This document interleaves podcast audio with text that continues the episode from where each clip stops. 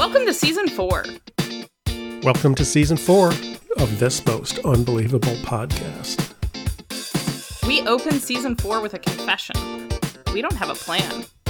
We have no idea what's going to show up. Our podcast and every season is our place of invention. It's where we go to think and learn with each other and to open dialogue with our listeners. We look forward to another season of brainstorming and surrendering to what unfolds. Thanks, y'all. Now on with the show.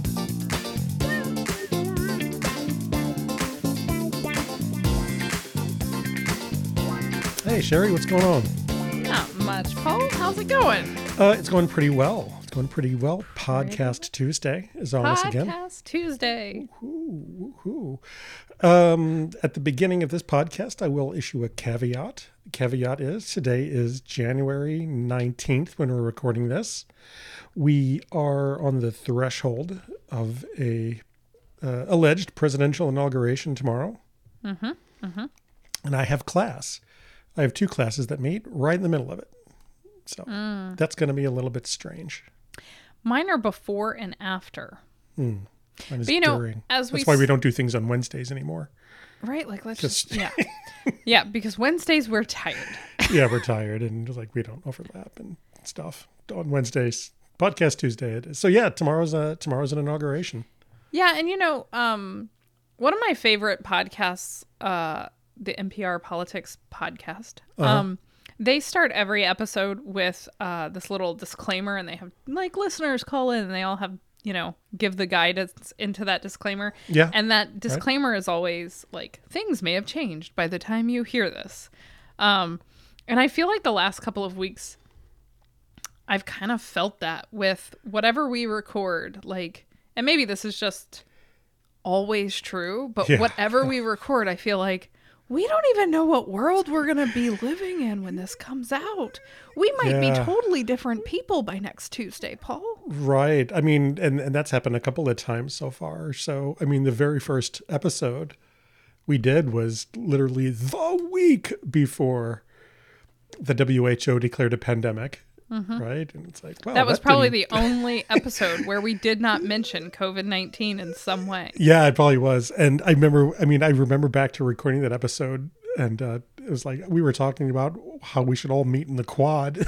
like, no, stay away like, from oh the quad. Oh my God, Don't stay away. It's a death other. trap. Stay away from the quad. Um, and uh, we recorded the, and more recently, of course, we recorded the grounding episode on the day before mm-hmm. the riots at the Capitol, and it was like, get a weighted blanket and get your feet on the ground. It's like a weighted blanket does not solve the problems that we encounter the day after uh, that that event. I mean, and I so, was in a weighted blanket the whole time I was. Yeah, yeah. At least it's not a way to, to start your approach. But, you know, and then last week we recorded, you know, that came out today. It's like, what do you do in a crisis? How do you handle a crisis? And so, you know, I feel like, Sherry, that that, uh, that disclaimer is is not inappropriate. Uh, at this time, it's it's true, but you know, maybe it's maybe it's relevant all the time. Like, right? Yeah. Like, isn't the only constant the fact that there is change? Yeah. Um, I was yeah. I was writing about this actually in my morning pages the other day. I was writing about the fact that I am a person who hates change and can't stand stasis mm-hmm. at the same time, mm-hmm. right? Like, so if I'm experiencing something and it seems like it's going well and like there are lots of nice elements to it, I'm not a person who will just sit back and say, ah, oh, isn't this great? I will say, cool, so couldn't this be better? And I poke at it until yeah, I make right. it. Right? Like, I don't know what it is about, mm-hmm. like, things are always changing, and I like that, and I hate that. Yeah, yeah, and Welcome you, you sort Sherry. of rely, you you rely on it and resent it at the same time. Yeah. Sometimes. Um, because, like, mine, I, I hope things change all the time, because as great as something seems, I do get not bored easily, but it's like, ah, I like to see something different every once in a while. Um, summer, the three months off in the summer that I that I have from my faculty position seems great until the middle of July. I start getting kind of jumpy. And it's like, well, you know, maybe I'll start thinking about getting my, my act together. Um, But I'm also reminded of how many times I've been in an organization or a committee, and I, I think I, I, it's like I can't excuse myself from this. I might have done the exact same thing, where something new is proposed, a new idea, a new thought, a new uh, initiative, whatever it might be. And uh, what oftentimes is heard is at least one person, oh, that's not how we've done it in the past. That's not how we did it before. You know, this kind of, oh, that's a, that's a new thing. Oh. Um. So it, it does get to this this idea that is it's change for its own sake good. You know, I think the founding fathers would, would say yes. Um, certainly, um, the structure of the government in the Commonwealth of Virginia says yes. We, I mean, in, here in Virginia, there is a you, you can't get reelected as a governor. It's a it's a term limit on mm-hmm. it. Um, the year after the presidential inauguration, a new governor. You can't run for reelection if you're the governor of Virginia. Yeah. Um, so it's it's it's it's interesting how change can be simultaneously scary and mandated at, right. at, at the same time as the engine of progress, as a as a, a stopgap a, in, in case something is going wrong. At least we only have to deal with it for this much longer. Versus if this is, person is great or if this thing is great, then we'll have to find another great one because it's going to end in a couple of years, you know? So it's this in- interesting dynamic on the risk and reward of enforced change and then even accidental. Well, I mean, I, I don't, don't know. Yeah. Um, I mean, I think we have to, I think maybe this is something that's true. I'm like going to figure out how I'm going to start this sentence seventeen times. Um, I think, Humans, I think, maybe both understand that change is necessary and um, also know that we have a really, really hard time with it, right? So we have to have rules for ourselves that encourage us to embrace change, right? And right. so like that's what's right. happening with term limits, right? Yeah. It's it's it's a sort of universal understanding that like, ooh, yeah, we've seen what happens with monarchy. That doesn't go so well. That doesn't go well. Yeah. Let let us embrace change, uh, even though it's going to be hard, even though transitioning is painful and complicated. Like, for some reason, we understand that it's necessary. Right? I th- that's the question. Is it? Well, you know, uh, because total stillness is is not natural, right? Yeah, that, like that, that's true. Yeah, that is true. I mean, the a phrase I used um, this morning mm-hmm. in a conversation with somebody is that it that that hanging on to stillness goes against the stream of the way the universe sort of works to begin with. Um, the universe is going to change if you want it to or not. I mean, this we don't have to go into Dharma Pol here or anything like that, but it it does. You know, at, at varying rates, some things change quickly, some things change more slowly, some things don't change at all, and then they changed a whole lot really quick. And then, I mean, this is where my geology background is serving me well in, in coming up with examples of all of these things. Mm-hmm. But change is the way that it is, if you like it or not. And for no other reason than time goes forward and older we all get. So, I mean, you're going to change if you like it or not. Do you want to go with that? Or do you want to do you want to try to resist that as much as you can? And how many stories have we heard of Botox going horribly wrong? Or, you know, uh, God, the number of products that we can apply to ourselves to keep ourselves from changing from one year to the next are legendary. And I'm saying this on the cusp of my fiftieth birthday, which is in a couple of months, which I've been... Uh, You've even, been talking about that birthday since your last birthday. That's come up a couple of times in the last uh, last few months, it seems. So, I mean, what's the difference between, you know, the day before my birthday and the day after? Well, nothing probably, but as we learn, a lot can happen in a day, mm-hmm. depending on the day. So, um... I'm not, not sure what to, to say, but how do you, how do we how do you roll with it? Mm-hmm. You know, and last week we, we did this. How do you how do you deal with crisis? But not every does every not every change has to be a crisis, though. Right. I mean, hopefully not. Hopefully not. Yeah, and, and right? not to not to not to mischaracterize. That was the damn disaster. Yeah. There was a goddamn well, disaster. And so I'm not I'm not saying that it wasn't. Yeah. But But I think, you know, what we're thinking about here, like this kind of change, it's not even maybe change is a weird word for it. Like we're we're kind of talking about momentum, right? Like, I mean, what in the universe stands still? I think that's your answer. Yeah. You know? Right. And so like, and who are we to think that we're the one exception? Right. Like, um, yeah, right. I think about this a lot when I meditate, um, because, you know, the name of the game is stillness. A little except, bit. Looks like it. Right. Except we all know it's a lie. Yeah. Nothing is still Nothing is during still, a meditation. Any, any part of it. Yeah. And part of, um, you know, we meditated, you and I, both this morning, and I, th- I was thinking about um, how much of meditation is just about paying attention to the movement within me. Yeah, that's what the stillness represents there. Um, and that's where a lot of people get hung up on it a little bit and a little bit mischaracterized that, you know, I, I can't stop my thoughts. I can't, you know, I can't keep my body from feeling this kind of stuff, so I can't I can't do it. I can't meditate because my mind is just too active and mm-hmm. um, I, I get too antsy. And the stillness is not, you know, shutting all of that off. The stillness is the same stillness that you experience when floating in a river. Um, it's it's finding stillness so the water can carry you. Mm-hmm. And it's like what you see in that stillness is that, and I, I say this many times, it's sort of a Paulism at this point. Once you stop flailing, you, you realize that you could float. Yeah. And and you still go downstream. The the work, the exhaustion comes in swimming against that flow. And and that's where you get worn out. It, it's mm-hmm. like swimming against the riptide that, that carries you away. You don't want to swim against it. You need to go perpendicular to it and you can get out of that. Or, you know, if a less disastrous example might be you're in a you're in a stream and you want to go downstream. You don't have to swim. You can just kind of float and the water will carry you, and that water, the universe does what it does. It carries us through. And so the stillness of meditation is an acknowledgement and, and a witnessing of that flow. It's like, I'm just going to be still and I'm going to see things move as they do and see things go as they do.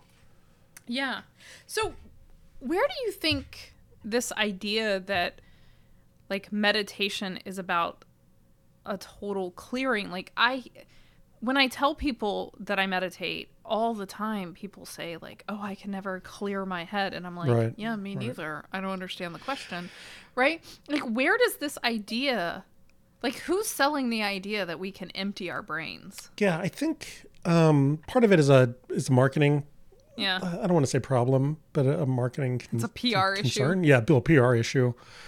Um, that these These people in these images of people meditating, they always look so happy and blissful. And it's like, I appreciate that, but I've never, it, the way it looks from the inside and the way that it looks on the outside can be pretty different sometimes. Um, from the outside, it's like, ah, being still, their mind must be clear. They look like they're in a sense, having a sense of peace, and they look like they're, you know, don't have all this junk going on within them. Oh, but I got all this kind of stuff going on. I can't focus. You know, I have a hard time clearing my head. Uh, I'm really upset about that thing that person did yesterday, and all this stuff just feels like it's invading and preventing in, in awareness of, of peace. Um, on the inside, it, it rarely looks as peaceful as that. And I, I have had moments of clarity on a cushion, where it has been tranquility, where it has been, you know, clear-mindedness, where there's been, you know, this kind of universal con- universal connection with, you know, all all things. And over the span of about a twenty-plus year practice, if I add all those times together when I've really felt that way, it's probably been about forty-five minutes total. Um, it, it, it, it happens, though, and it, when it happens, it often does so out of the blue. That might, I don't know if that that estimation is correct or not.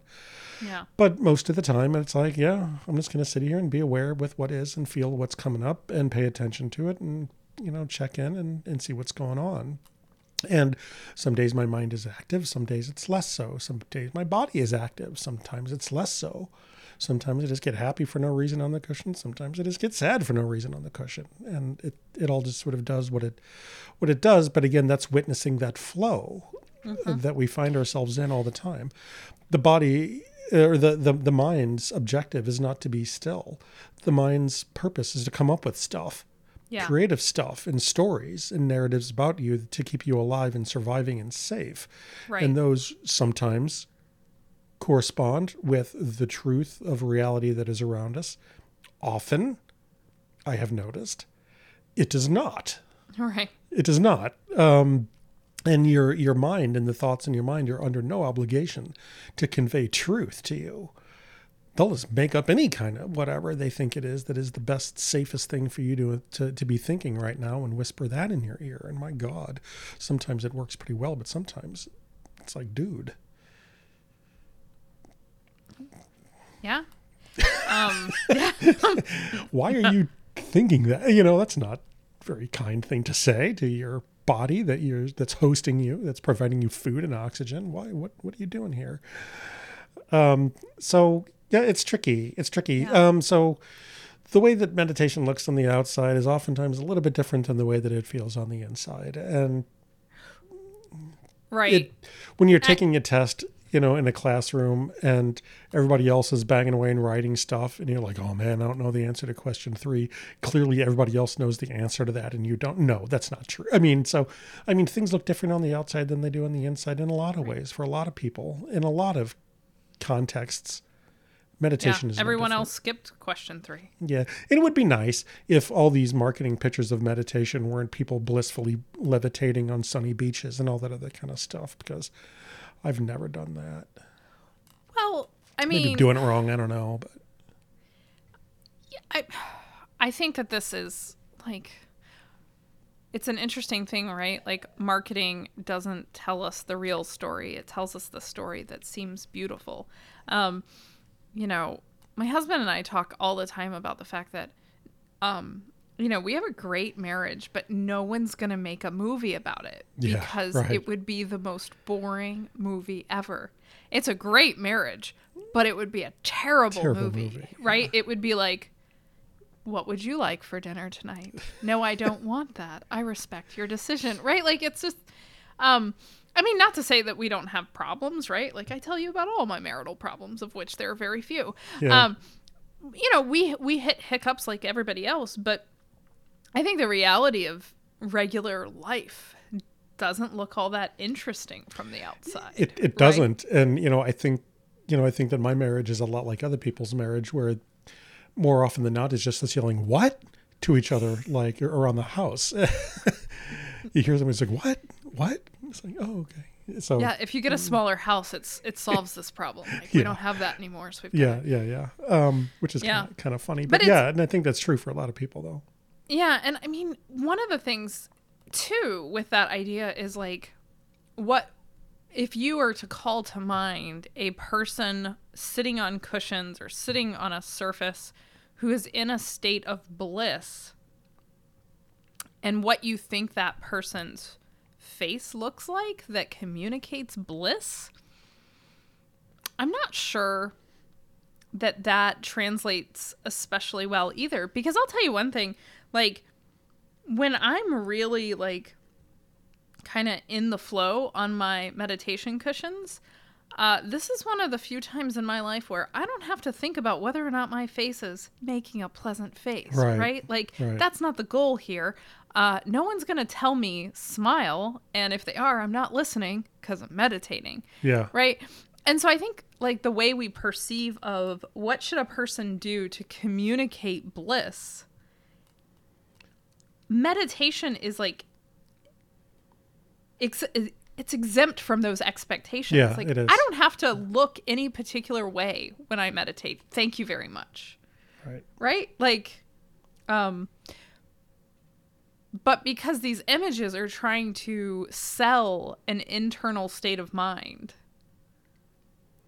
Through they, visual representation. Right? You know? They, so. so they they paint what we think we want to feel. Yeah, and, and I get that. And it part of me wants to think they should stop doing that, you know, because the, the mischaracter does it. I don't know. Um, what's the alternative, though? Um, I'm not sure what the alternative is. We're a very visual species with all of our screens around us all the time. Um, well, yeah, I mean, you know, um, we decided we were going to make an image for our website, right? For right. for you, my friend, to right. uh, offer meditation coaching services, mm-hmm. like on a mm-hmm. one-on-one basis. Uh, and so you tasked me with making a visual of doing that. And you know, what I didn't do was say, hey, Paul, can you send me a picture of you sitting on a cushion? Yeah, right. But we did end up using a picture right. that had you in it. Yeah. Um, but we actually can't see your face. No, back is, I was going to say back is turned. Yeah. You know, to, I'm in my own blissful serenity in a mm-hmm. meditative state in that picture, which people will be able to see soon enough. Um, but it, it doesn't, it, it might not look like the meditation that we think of when we, when we think of it. And that, I don't know if that was my attempt at a teaser to be compelling to try to get people to look at it when it, when it comes out. Um, but what the causes and conditions of my blissful, empty states of mind are, are, are usually not those that I find on a, on a cushion in a traditional way. So, I mean, oftentimes we want to shortcut that and say, look, this is what meditation looks like. You can try it too, and show people a, a picture of it. And I think what that does, um, that imagery does, it, if anything, it shows you that you don't need that much. You yeah. don't need a, you don't need gear. You can, you can get gear.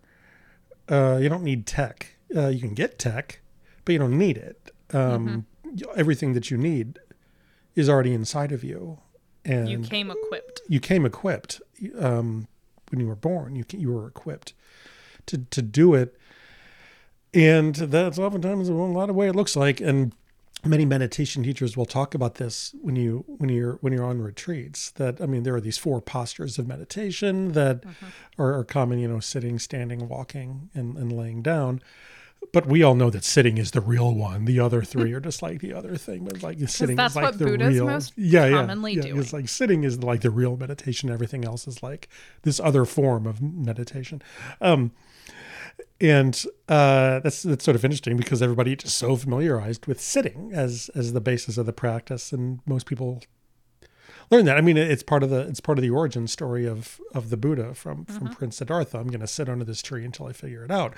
And um, he didn't stand under this tree until he figured it out. He didn't walk under this tree until he figured it out. He he sat. And and so many of the statues that you have are, you know, the, the Buddha sitting down with his mm-hmm. two fingers out, re- reaching down and touching the ground.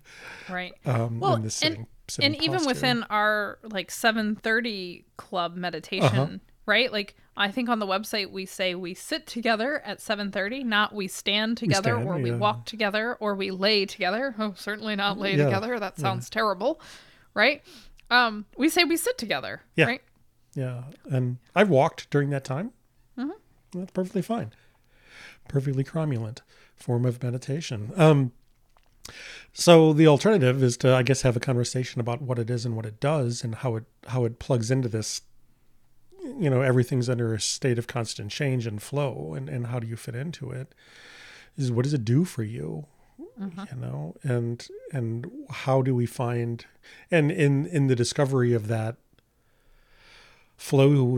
I don't want to say flow state. Um, in in observation and familiarity of that sense of constant flow of of things moving through you, you can better see when you're grasping onto things and clinging onto things and attached to things, uh, which many would argue is the, the cause of suffering, right? Is attachment and clinging to aversive states of, of being and, and ideas and thoughts. And and not to mention just trying to swim against the flow of things is is is is part of that is part of that clinging. Clinging onto a rock that prevents you from flowing down the stream is going to wear you out. Right. Um, Well, and the, I think the other side of that is like avoidant behavior. Like it's either clinging or avoidance. And I think, um, you know, one of the challenges of the cushion in some ways is that no matter what you uncover while you're on the cushion, everything belongs. Yeah. Right? Yeah, right. And I think a lot of times in our regular everyday life and everyday existence, that's not how most of us live, right? We try to avoid the painful. like pretty actively, right? Um, yeah, something, totally. People, and so um, I think a lot of times when people tell me that they couldn't meditate, I think, I think that there's a real sense of what one might find within themselves that the, that they don't want to be with. They right? know what's in there. Yeah. They know what's in there. Um, yeah. I mean, Although, I, I don't know, because so we're coming up now, like on the anniversary, I guess, of the first time I ever sat for an hour. Yeah, it's myself. coming up, coming up in a week or t- week or so. Right? When did you first hit an hour? Oh, when did I first hit an hour? Yeah. Oh, uh, probably pretty early on. Well, good for you. I mean, it was for me too. Well, it's fine. I'm twelve years younger than you. Whatever, it's fine. it's probably it's probably a while ago. I mean. In, until more recently, an hour long sitting has not been a regular part of my practice. Um, but you know, I've I've done long sessions previous to that. But you, it was last January that you decided on to, on the reg. Yeah, to hit it on the reg. Yeah, yeah on the which regular. Is why for some reason he dragged me along. Uh, and look well, at us now. Part of me just wants to say, well, misery loves company, right? But it's right, like it's I not think... miserable, though. So it's like it's part of this. Oh, I've got to do this for an hour. At least I don't want to do it alone. Yeah, I mean, I think a year ago, I thought you had some sort of very, like, guru-ish reason for, like, oh, inviting no. me. But now I think it's just, like, Paul loves to drag me along on the, the torturous things that he does, and it's more we're of a better for it. Sadism um, than anything else. You know? But I do know that the first, like, I had, up until that point, only done, like, twenty minutes. Um, but I know that a big part of what I was afraid of... Um, was what I was going to find in that hour. Yeah. You say only twenty minutes is not uh, something to, to scoff at. Um, oh, I know. But now twenty minutes, like I tell myself all the time now, like, oh, I can do anything for twenty minutes. I mean, that's fine. Uh, oh, I have to make this phone call. It's going to take me like five minutes. Uh, time I is can do anything for you know, twenty if you, minutes. If you want to, if you want to truly appreciate the relativity of time, you know, try, you know, sit for an hour and see how that feels. Because, I mean, even you and I have, have remarked on this. Sometimes that hours goes by really quick and sometimes just an eternity. Um, I don't know. Uh, can you medit- uh, Can you meditate for twenty minutes? Can you meditate for ten? How about thirty? What about an hour? What's the difference? You know, and I've, I've had that conversation a couple of times with a couple of people. What's really the difference between a half an hour and an hour? It's like, it's yeah. the exact same thing, just doing it for twice as long.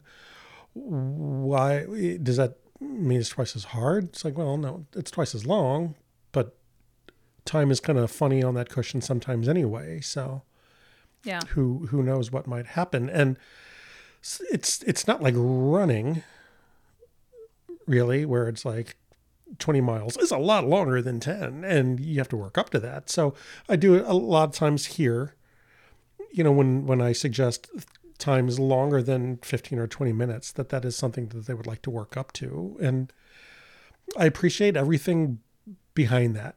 I appreciate yeah. everything that goes into that statement. I really do. Um, it, well, let's try five and then we'll sort of go from there.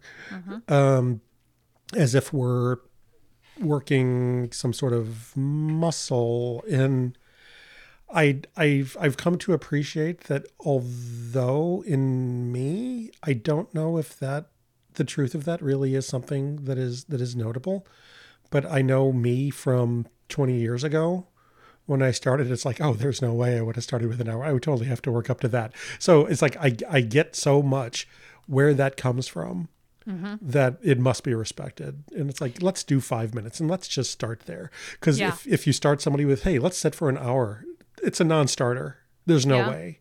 There's no way.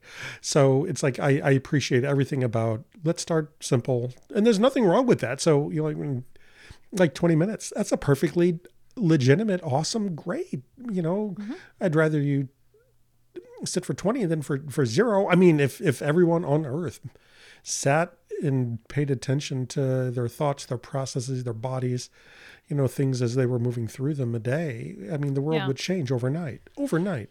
Right. And for the better, I would suggest. Again, right. Um, so I think, you know, for me, one of the reasons that I think that the hour was significant was because one of the things that I think I most needed in my life a year ago was to change my concept of time and change how I spent my time, how I navigated my time, how I thought about time, yeah. um, and how I perceived my own entitlement to my own time, right? And so for me, I think an hour was important because uh, when we started doing the original seven thirty Club, like we would go across the hall. And so I would leave in your office, uh, my watch, my smartphone, yeah, like every kind of thing in the world that would connect me or would make me be obliged to any other human in the world. All the trappings of a modern life. Yes. I would leave all of those things. Um, and also my coat, which I always regretted because I got cold got in there. chilly in that but, room, yeah. Uh, for some reason, that room was always warm. Um, but I would leave all that behind. And then it felt like this honest, like, statement that I was going to take one full hour for me. And I was going to watch the fact that the world wasn't going to collapse if I took a whole hour. Mm-hmm. And no one was going to, like, you know, starve or, you know, like... meet their death because I took an hour, right? Yeah. Does the world stop with you while you're pausing right, for it? Like, um, yeah, like, and, and what would be the consequences, like, to my relationships, to blah, blah, blah, blah, blah? Yeah. N- nothing, right? Like, the only consequence was that I changed the amount of time I spent with myself. Yeah. That was it. Yeah, that's it.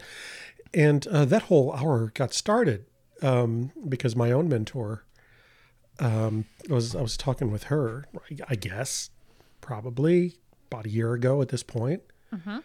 Um, and she, she, she asked me how my practice was going and I'm like, oh, you know, it's going okay. A lot of weird stuff going on. There's always weird stuff going on, by the way. So that's not an excuse. Um, at least with me, it seems there's always some weird stuff going on. Um, Uh, and so it's, it's a little hit and miss, you know, I'm, you know, I'm, I'm sitting most days, a lot of days, but you know, it's, I'd like to bring a little more regularness to my, well, how long do you sit for? It's like, well, you know, thirty minutes, you know, is usually my go-to. She said, ah, I see. Try an hour. I'm like, what? It's like, yeah, do an hour a day. I'm like, what?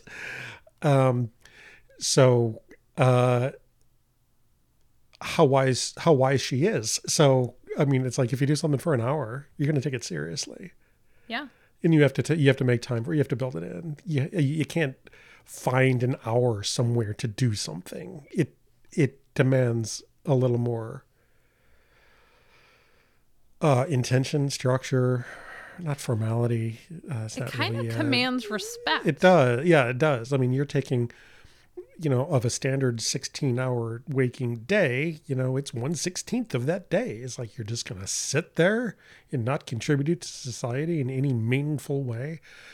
Uh, how against the stream is that? And it's like, I am in the stream and you're all against the stream. Um, so that was an interesting conversation, you know, and hard to, hard to believe that, you know, I think she was onto something with that. Well, not hard to believe in hindsight. Yeah. That, yeah, that might have been just the thing to kick me out of the funk that I was in. And it's like, and to, and to buckle down and take my, my practice, not seriously, but more rigorously, thoughtfully, intentionally, right, as, as part of who I am. And so I was like, yeah, cool, awesome. And it's, is that the thing that makes, um, like, it makes me really think about how the kind of uh, commitment and responsibility we give to things based upon how much time they take. Yeah. Like, you know, I feel like there are people yeah. who sit in, you know, dental hygienists' chairs like every day and lie about how often they floss. Yeah. Right. Like, right. And flossing is a thing that takes like what, three minutes? Yeah. Um, but like, it's kind of like a social joke how little people floss. Yeah.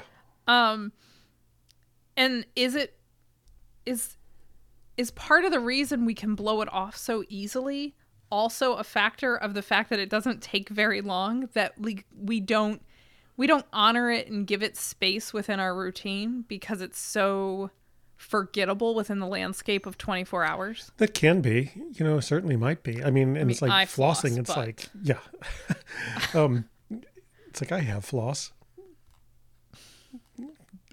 I think I use it every once in a while, but we, we don't buy it often. Um, oh, I buy it all the time.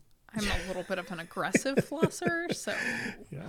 Um, uh, it's it's I, I I just brushed my teeth, and now I have to do something else as well. Why wasn't brushing my teeth enough? Why isn't my toothbrush good enough that I even have to do this other thing too? But I I've said this before. I don't know how kind it sounds, you know, and so I, I'm I'm trying to work on phrasing of it a little bit.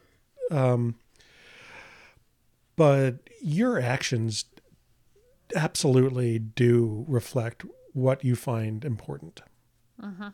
You know, if you want to find out what's important to people, pay no attention to the words that come out of their mouth. Watch what they do. Huh. Um, and whatever you think, whatever you actually do is the most important thing for you to to do right then. I mean, mm. you, you are always doing the things that are, is the most important to you. Um, however that, however that means, and that, and I'm, and I'm not saying that's in like being a better person or forward progress in your life or whatever it might be. Whatever the thing is that is most important to you at that time is the thing that you will do.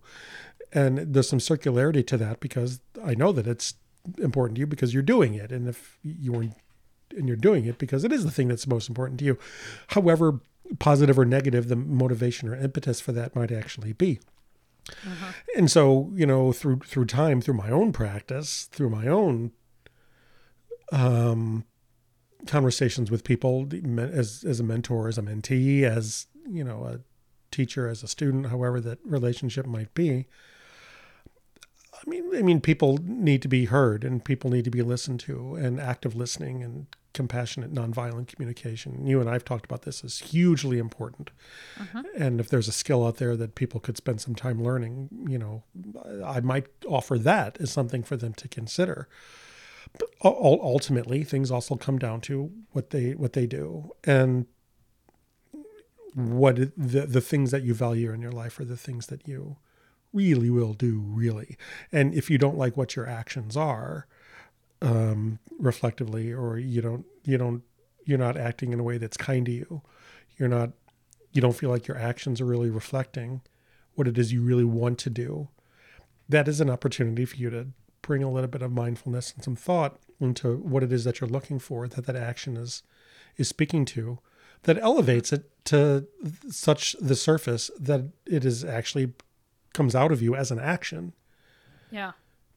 And this isn't a words are cheap conversation, because I think words are, as we know, uh, unbelievably important. Words do matter. I agree with that one hundred percent.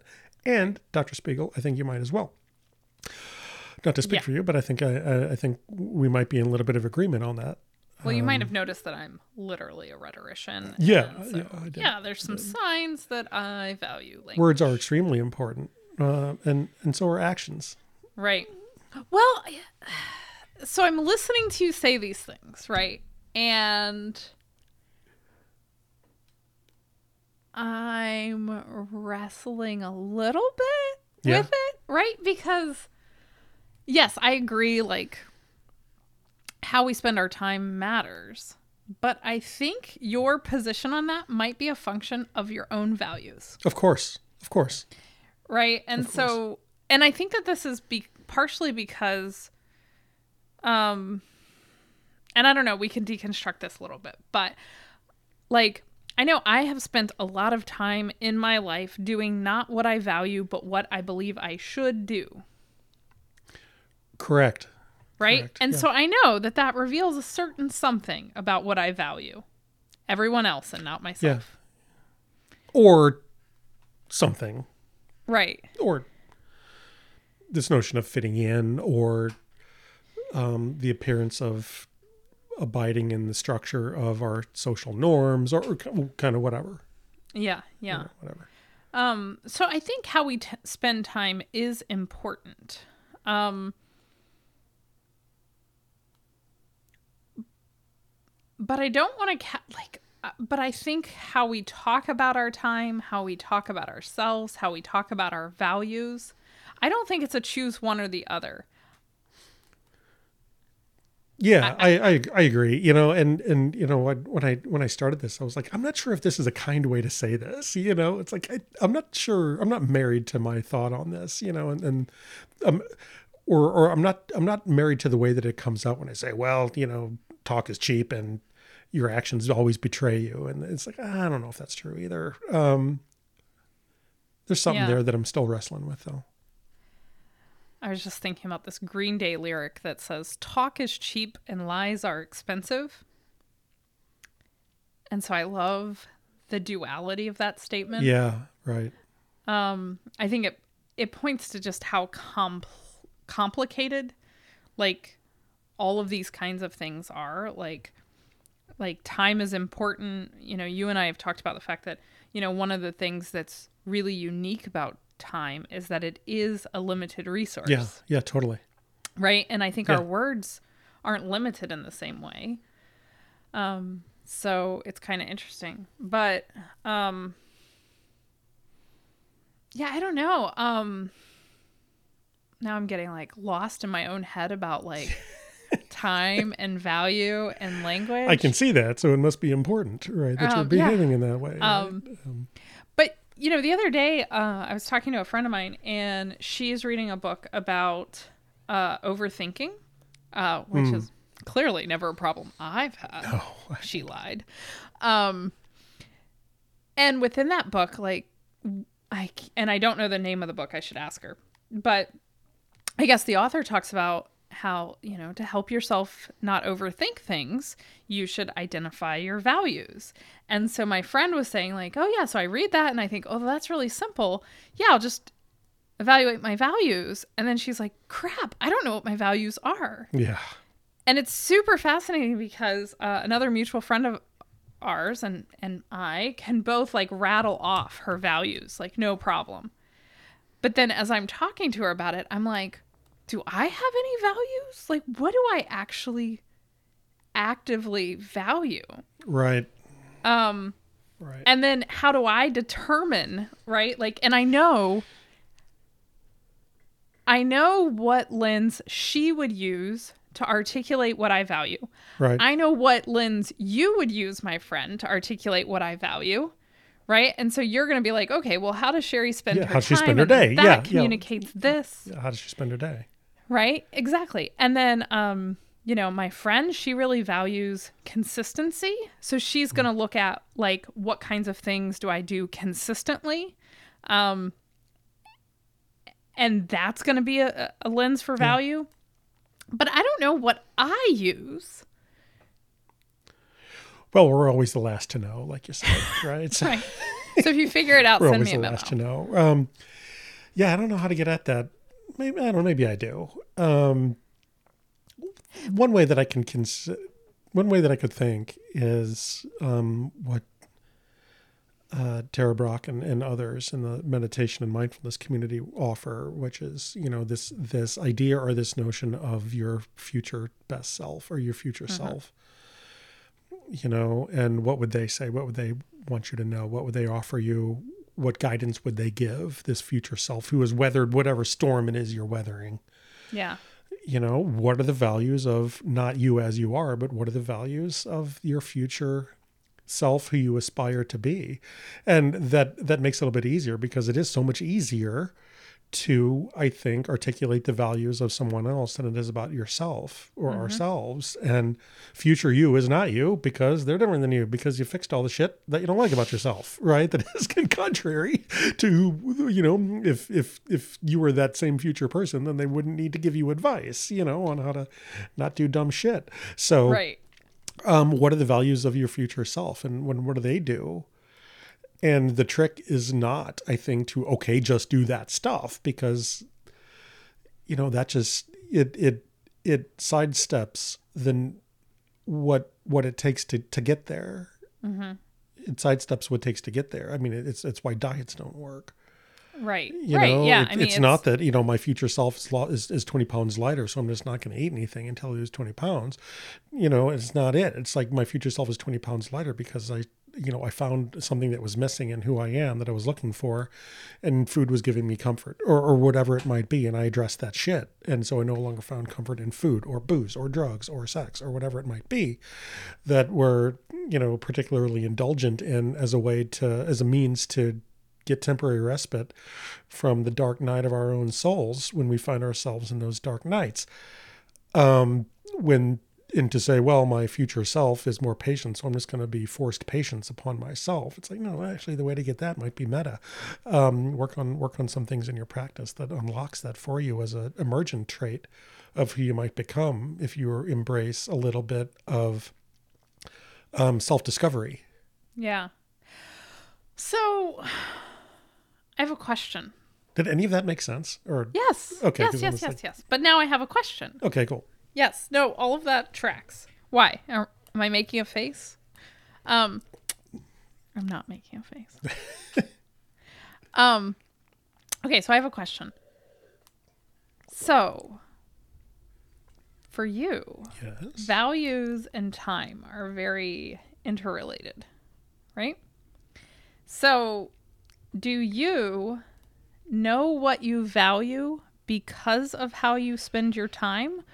Or do you actively choose how you spend your time based upon your values? Um, I, I find myself more often than not an observer of my behaviors that inform me of my values, I think. Hmm. So it's like, oh, I keep doing this. I must value yeah, that. Yeah, I must value that. Yeah. Um, I, I really, really, really get physically uncomfortable when I am... This was more a thing back in the day. It's not really now. Um, when I am late for stuff, mm. I'm strangely, for some reason, big on punctuality. Sometimes, unless now I'm not. I am yeah, now she face, is making a but... face. Yeah, with everything except for. um, we might have had an issue with tardiness earlier on in some of our conversations. Um, but yeah, but it's like with. It, I always find it really irritating when other people were late for stuff. You know, I always, ooh, you know, if I'm going to be late for something, it's like, oh my God, we got to leave at forty-five minutes late or earlier for that thing that's ten minutes away. You know, it, it makes me f- like physically nervous when I feel like I'm going to be late for late for something.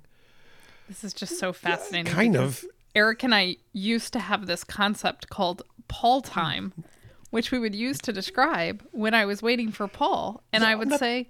oh yeah, he's coming, I'm sure, but he's operating on, quote, pull time. Yeah, I'm not sure what was going on with that because that was weird because that ran counter to to this prevailing thing. It's like, it, it's it's it's curious. Uh, well, it might be a story we tell ourselves. Like you do value. Uh, so I have a working theory of Paul that's very complicated, despite the fact that he's a simple, simple man. Simple man. Um. But I think, I think what happened uh, within that was sort of a, a bashing of two of your values, which is that when you are present with something, I think you try to stay completely present within that thing. Mm-hmm. And I think you do value being punctual. But I think as a result of your presence... you often lose track of time. Uh, I, that might be true. Mm-hmm. That might be true. Yeah. Um, because I, th- I think, I mean, if you have to rank these things, oh my God, we're we've already started ranking our values, you know, and what takes precedence your over values. Which. But I think I yeah, don't have our any. Values, right? It's fine. Right. I think you got a couple. Um, yeah, presence presence with the person in front of me is is is pretty high on my list. Um, and I, I've been on the other side of that where the person in front of me has either been extremely present or has not. And they're just like spacing off. And it's like, you can tell the difference. I could tell the difference. And it's like, it doesn't feel good. Yeah. Um, to, to be in a, in a, in a situation where the person who you're with is not, is not present uh, with that. And those can find ways of hitting up against each other mm-hmm. because time is a limited resource and we typically can only do one thing at it time. So it, yep. So, I mean, but that, that gets back to my values. It's like, I value punctuality. I value presence, but I value presence a little bit more than I value punctuality, you know? So two down, right? What else do we got in here?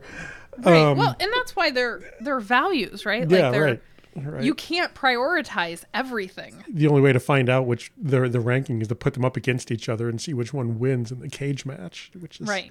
not something that I would recommend intentionally doing, but it's something that is uh, something that can be observed and seen and paid attention to nonetheless during the course of your day. I mean, you accidentally might find yourself in a situation where you can find out. And yeah. that doesn't mean you're good. Doesn't mean you're bad. It doesn't mean there's something to fix. It, it, they sort of are what they are, and but they are who you are. Right. Yeah. And I mean, I guess thinking about it in terms of like through the lens of change, I think as you and I started to understand those two values and how they crash against each other, um, like I think now we have something that's more, that's a more common occurrence in our discussions where we articulate our, like, I have a thing I have to do after this conversation. Yeah. Um, and I think because I can also talk forever and I think you can talk forever. Yeah. And so we could like literally take a, up years just talking. We should have talking. a podcast. We should have a podcast. Yeah, we should totally have a podcast. Uh, yeah.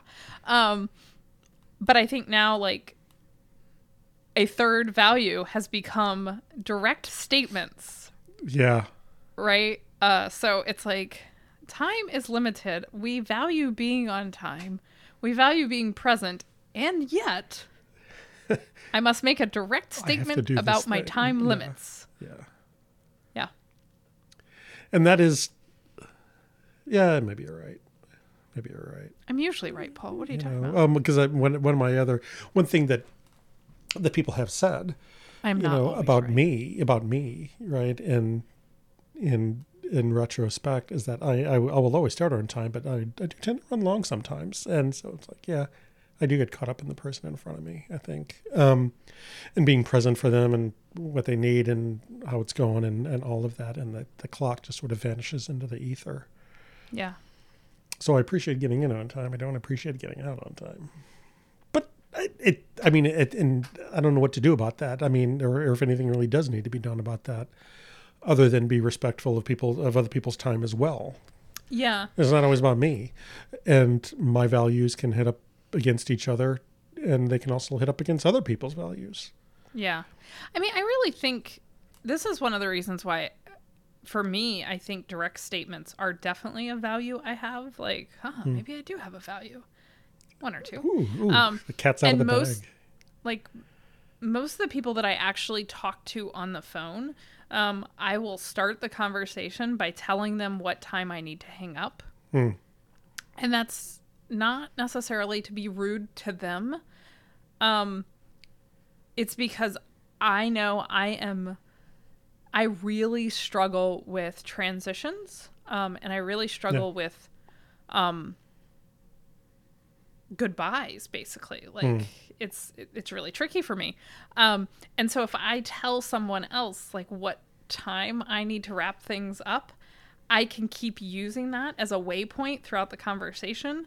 Um, and it helps me pre- both prepare myself for transition mm. uh, into the next thing in my day. Um, but it also kind of cues whoever I'm talking to to like help me with that, right? Like, okay, we're going to remember that you have to log off at this time and we're going to take care of that together. We'll take care of that together. Yeah. yeah. Um, that's interesting. Um, yeah. So we have an inauguration tomorrow. Uh, speaking we'll of transitions. How, yeah, we'll see how that goes, right? Because there is all of this, though. I mean, this is this, you know, transition change. How do you be with that? Um, who are we? What do we value? And all this does sort of mesh up. Yeah, yeah. You know, I mean, a little bit into, into how we approach um, what the next thing is. Because it, it's all what it's about. It's like, what's next? Mm-hmm. You know, because we can we can think about what's going to happen next week, and we can think about what's going to happen in, in a month from now. But ultimately, it's like, what is the next thing that's going to happen? What are my values? what am I holding on to that's in this present moment that I don't want to let go of? What am I re- trying to repel in this current moment that may or may not be present in the next thing? And how likely am I to be able to predict what the next thing is going to be anyway? Because, Sherry, on January fifth, when we were talking about grounding, we did not anticipate the activities of January sixth. Capitol Police should have. Uh, we did not, in our blissful, blissful ignorance of, of high-level information. But also, it's um, not our job. Also, it's not our job. Our job is to record a podcast, right? And do other stuff, too.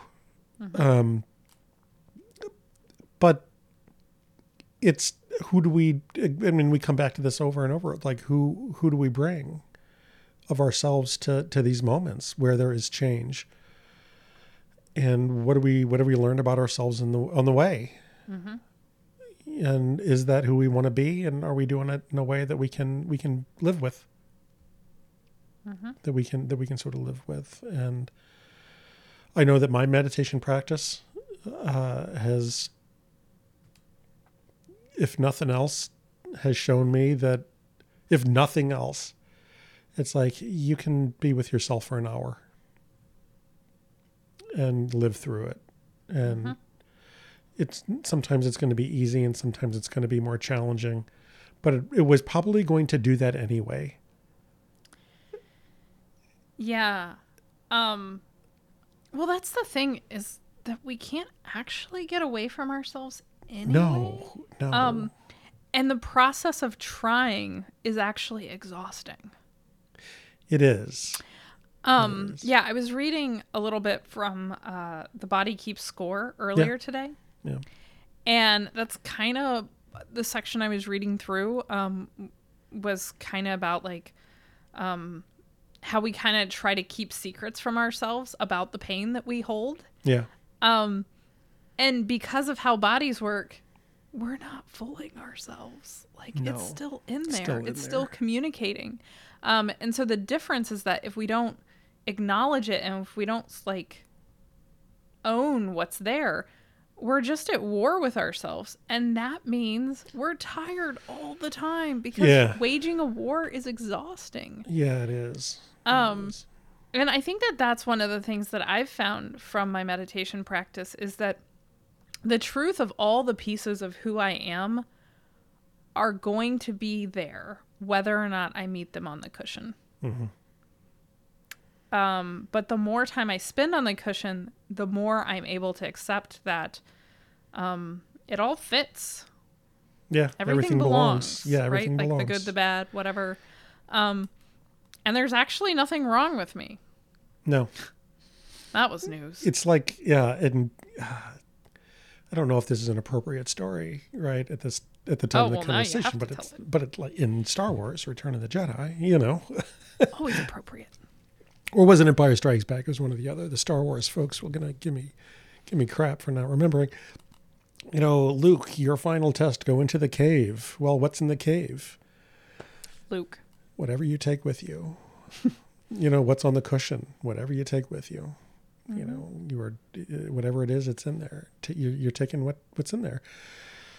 To avoid the cushion is to avoid yourself. I don't know. I mean, I could come up with, you know, some fortune cookie stuff, you know, at this point about this, but it really is true though. I mean, when I, you know, when I, when an unpleasant thought uh, of, ah, boy, I really shouldn't have done that. That was really a jerky thing that I did thirty years ago, you know, um, that suddenly pops into my head. You know, it, it sounds like a thought, but oftentimes I realize that it's not. It, it's tied to a feeling in my body somewhere. And we've talked about mm-hmm. this on, on a number of occasions, too. The body does keep the score, I think. And that stuff is in there. And yeah. it may be reconciled sooner or later.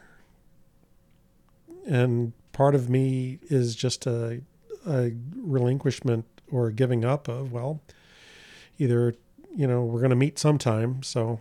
might as well do it intentionally rather than it being an accident. Sometime yep. it's like, well, let's, well, if we're going to do it, it's like going to the dentist. We're gonna, well, might as well do it. Might as well do it. Yeah. So a little so flossing show me, in show between. Me what you got. Hurt. Yeah, a little floss. Maybe yeah. that's what meditation is. Maybe meditation is a little bit of a flossing. A little bit of flossing in between. Yeah. You I know. mean, it is, it is revealing. I mean, at this point, I think Um, it's funny. I'm like, uh, I'm like rubbing at my left eyebrow, which I think you pointed out to me the other day is yeah. a thing I do during certain kinds of thinking. Um, but there is like, yeah, I mean, like even I know that my right eye will start tr- switch like twitching yeah.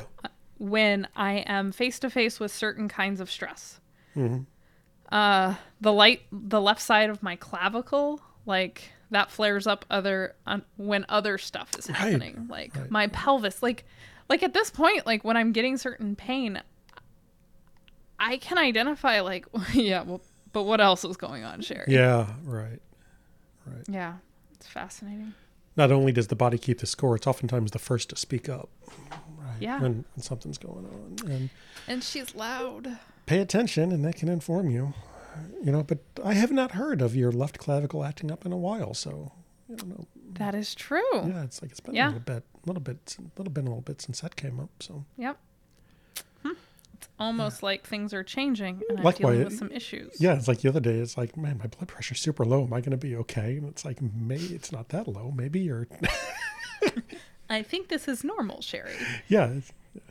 Yeah, I mean, that was the weirdest thing, right? Like, I've always had kind of elevated blood pressure and my pulse in particular. Like, usually when I go to any kind of doctor, they're like, are you okay? Your pulse should not be like this. Yeah. Um. Yeah, and so the other day, like, I had super low blood pressure and, like, you know, a pulse in the sixties. And I was like, oh, my goodness, maybe I'm dying. Yeah. Right. And it's like, no, well, no, it's been a good life. You know? Actually, you're not in fight or flight mode. I know this is yeah. new for you. You well, you've had a good run, Sherry. You're right. It's been a good yeah. life. If this is it is go interesting um, observing what my body uh, feels like without anxiety for the first time in uh, twenty-one years. Yeah. It's fascinating. Apparently, I don't actually have to vibrate. Like as a human, yeah. like, yeah, that's um, cool. It's just. Well, I had some leftovers this weekend. I was telling you about, right? Where it's yeah. like I had this. It's like, oh man, this angst. I don't know what you would call it. This angst or this impatience is what I was calling it earlier. Or yeah. this. I don't even know. Existential dread. Yeah, existential dread, and it's like, oh man, I really need to go home and do that thing. And that thing I needed to go home and do was something that it was not actually my responsibilities to do anymore because I gave that thing up about a month ago. So it's like my, I, I've moved on in my profession from this thing that was this big thing. It was like my body still is like freaking out on the weekend, wanting me to make sure that I do that thing that is right. not a thing that I have to do anymore. So it's like, come on, body, keep up. Yeah. That's, I'm having to like, I have this kind of mantra that I keep presenting myself with, which is, literally no one is expecting anything from you right now. Yeah, right. And that's where I was. It, it's like nobody's waiting for me to do something. Yeah, no.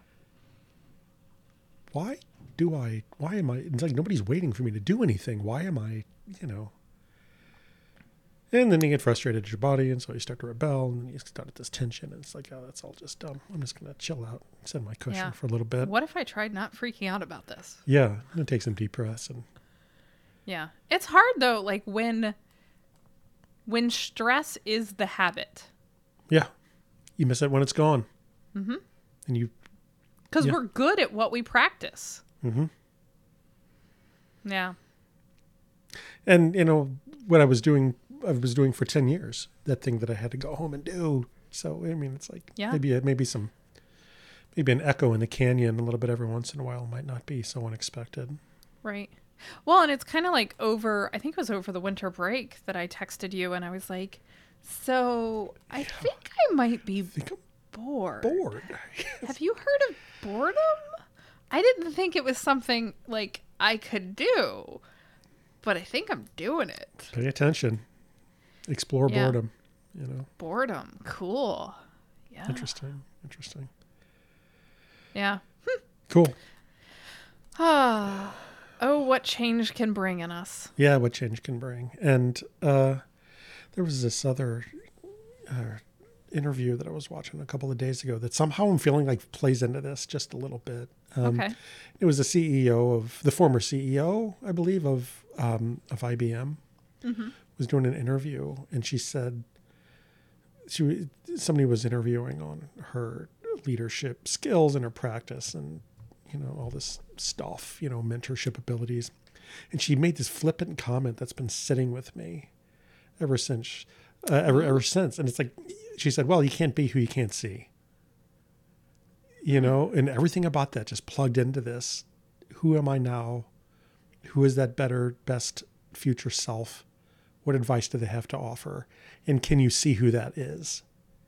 Mm. And it's like, you can, you can only see who you envision your, your future self to be, and discovering how to work towards that.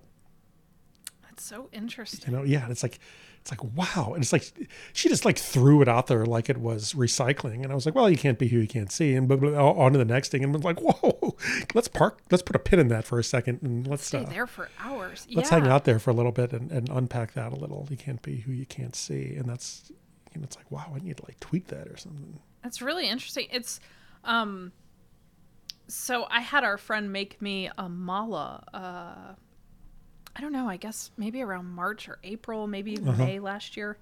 And um, she had made me a mala before that, like around this time, I think last year. And when I requested, like I had very specific requirements for the mala. I'm looking at it. It's off screen right now. Yeah, yeah. Um, and I knew exactly what I wanted it to be and where that mala, like the image for it came from. Um, sort of developed in part when I was reading Radical Compassion, uh-huh. where, t- you know, Tara talks about f- imagining that like future self. Right. Yeah, and, right. and like, I remember kind of, I don't know if I even consciously did it, but that's what it came from, that visualization. Yeah. And so when I first got the mala, I couldn't wear it, because I didn't feel like I had become the person that it belonged to. Yeah. And I remember like hitting a point sometime over the summer where all of a sudden it felt like my mala. Mm. And so it was kind of, yeah. And you don't necessarily know fully where that's going to take you, but you might recognize that you're on the path. Right. Anyway, where your future self is not saying, what the hell are you doing with my mala? Right. Where did you get that? Why are you wearing that? Yeah. Like, yeah. You know, at least you're on the path. And, uh, yeah. But now that I've gotten to that point, there, the mala that I had made before that, I love it. And it feels like this, um, this real testament to who I was. Yeah. Which right. is really interesting. And part of that is realizing that that's what that mala is, even though you didn't feel like you could wear it. It was it was a, a signpost. Mm-hmm. You know, if something's going to happen. Yeah. And so now, uh, most recently, I've gotten like this itch for to have her make me a new one. She'll and I don't know why. She always knows the right thing.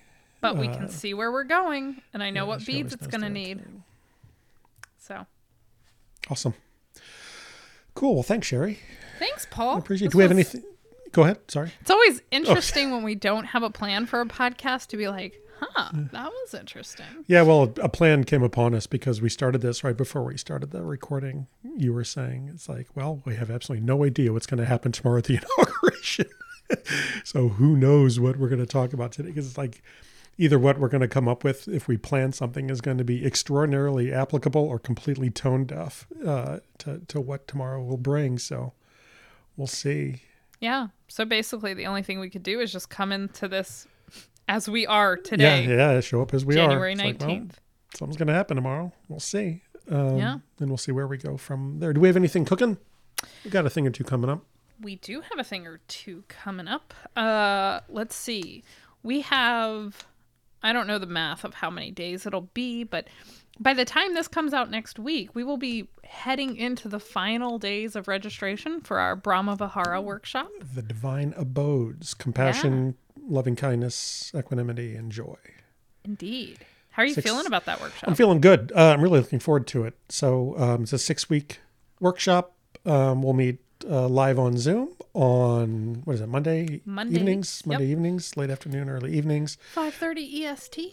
There's the workbook that we're working on, which accompanies, which is fantastic. There's guided instructions, some guided meditations, all kinds of cool stuff in that. So first week is uh, introduction to a Vipassana practice. And then each week after that, we knock out another uh, another abode, starting with um, Metta yeah. and going on from, from there. So there's still time and space and energy for folks to sign up for that um, for a modest fee. So you can mm-hmm. head over to the website and check that out. And we'd love to, we'd love to see you there if you're interested. Yeah. Um, if you're going to do this kind of stuff, why not do it with a community? With a group. Yeah. yeah and I think um, now that we're kind of like knee deep, ankle deep, I don't know, some element deep some in element creating the materials for this. Um, now I'm starting to get really excited about it. Um, and so I feel like all we need now is uh, to solidify the group of humans that we're going to get to share it with. Yeah. Um, But yeah, I'm super excited about it. Uh, the workbook is coming along great. There's good materials. There's guided meditation. There's there's everything. All kinds of it's going to be great. Yeah, and the, that workbook looks amazing. So oh, I'm you. really looking forward to it. It's going to be super. Yeah. And that cool. starts on the thirty-first. So um, January thirty-first is the first meeting, so we'd love to see folks then. Uh, that cool. is the launch date, right, of is January thirty-first. So we'll see. That's right. We'll see folks then, and we'd love to... Love to have you in there if you if you think it's something that you might dig. Yeah. Cool. Cool. Yeah. Cool. Uh, and then we'll figure out what comes after that. I got a few after things that. Cooking. Got a few things cooking. Indeed. Always. But you can always catch us on the podcast and we'll let you know. Indeed. Mm-hmm. Cool. cool. Thanks, Sherry. Thanks, Paul. I'll talk to you soon. Yep. Thanks, everybody. Bye. Bye-bye.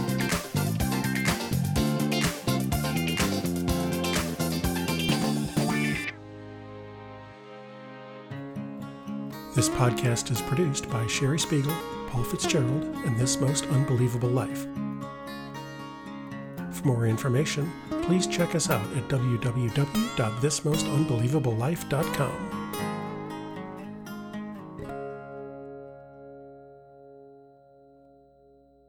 Paul and Sherry have a Paul podcast. Paul and Sherry podcast, yes.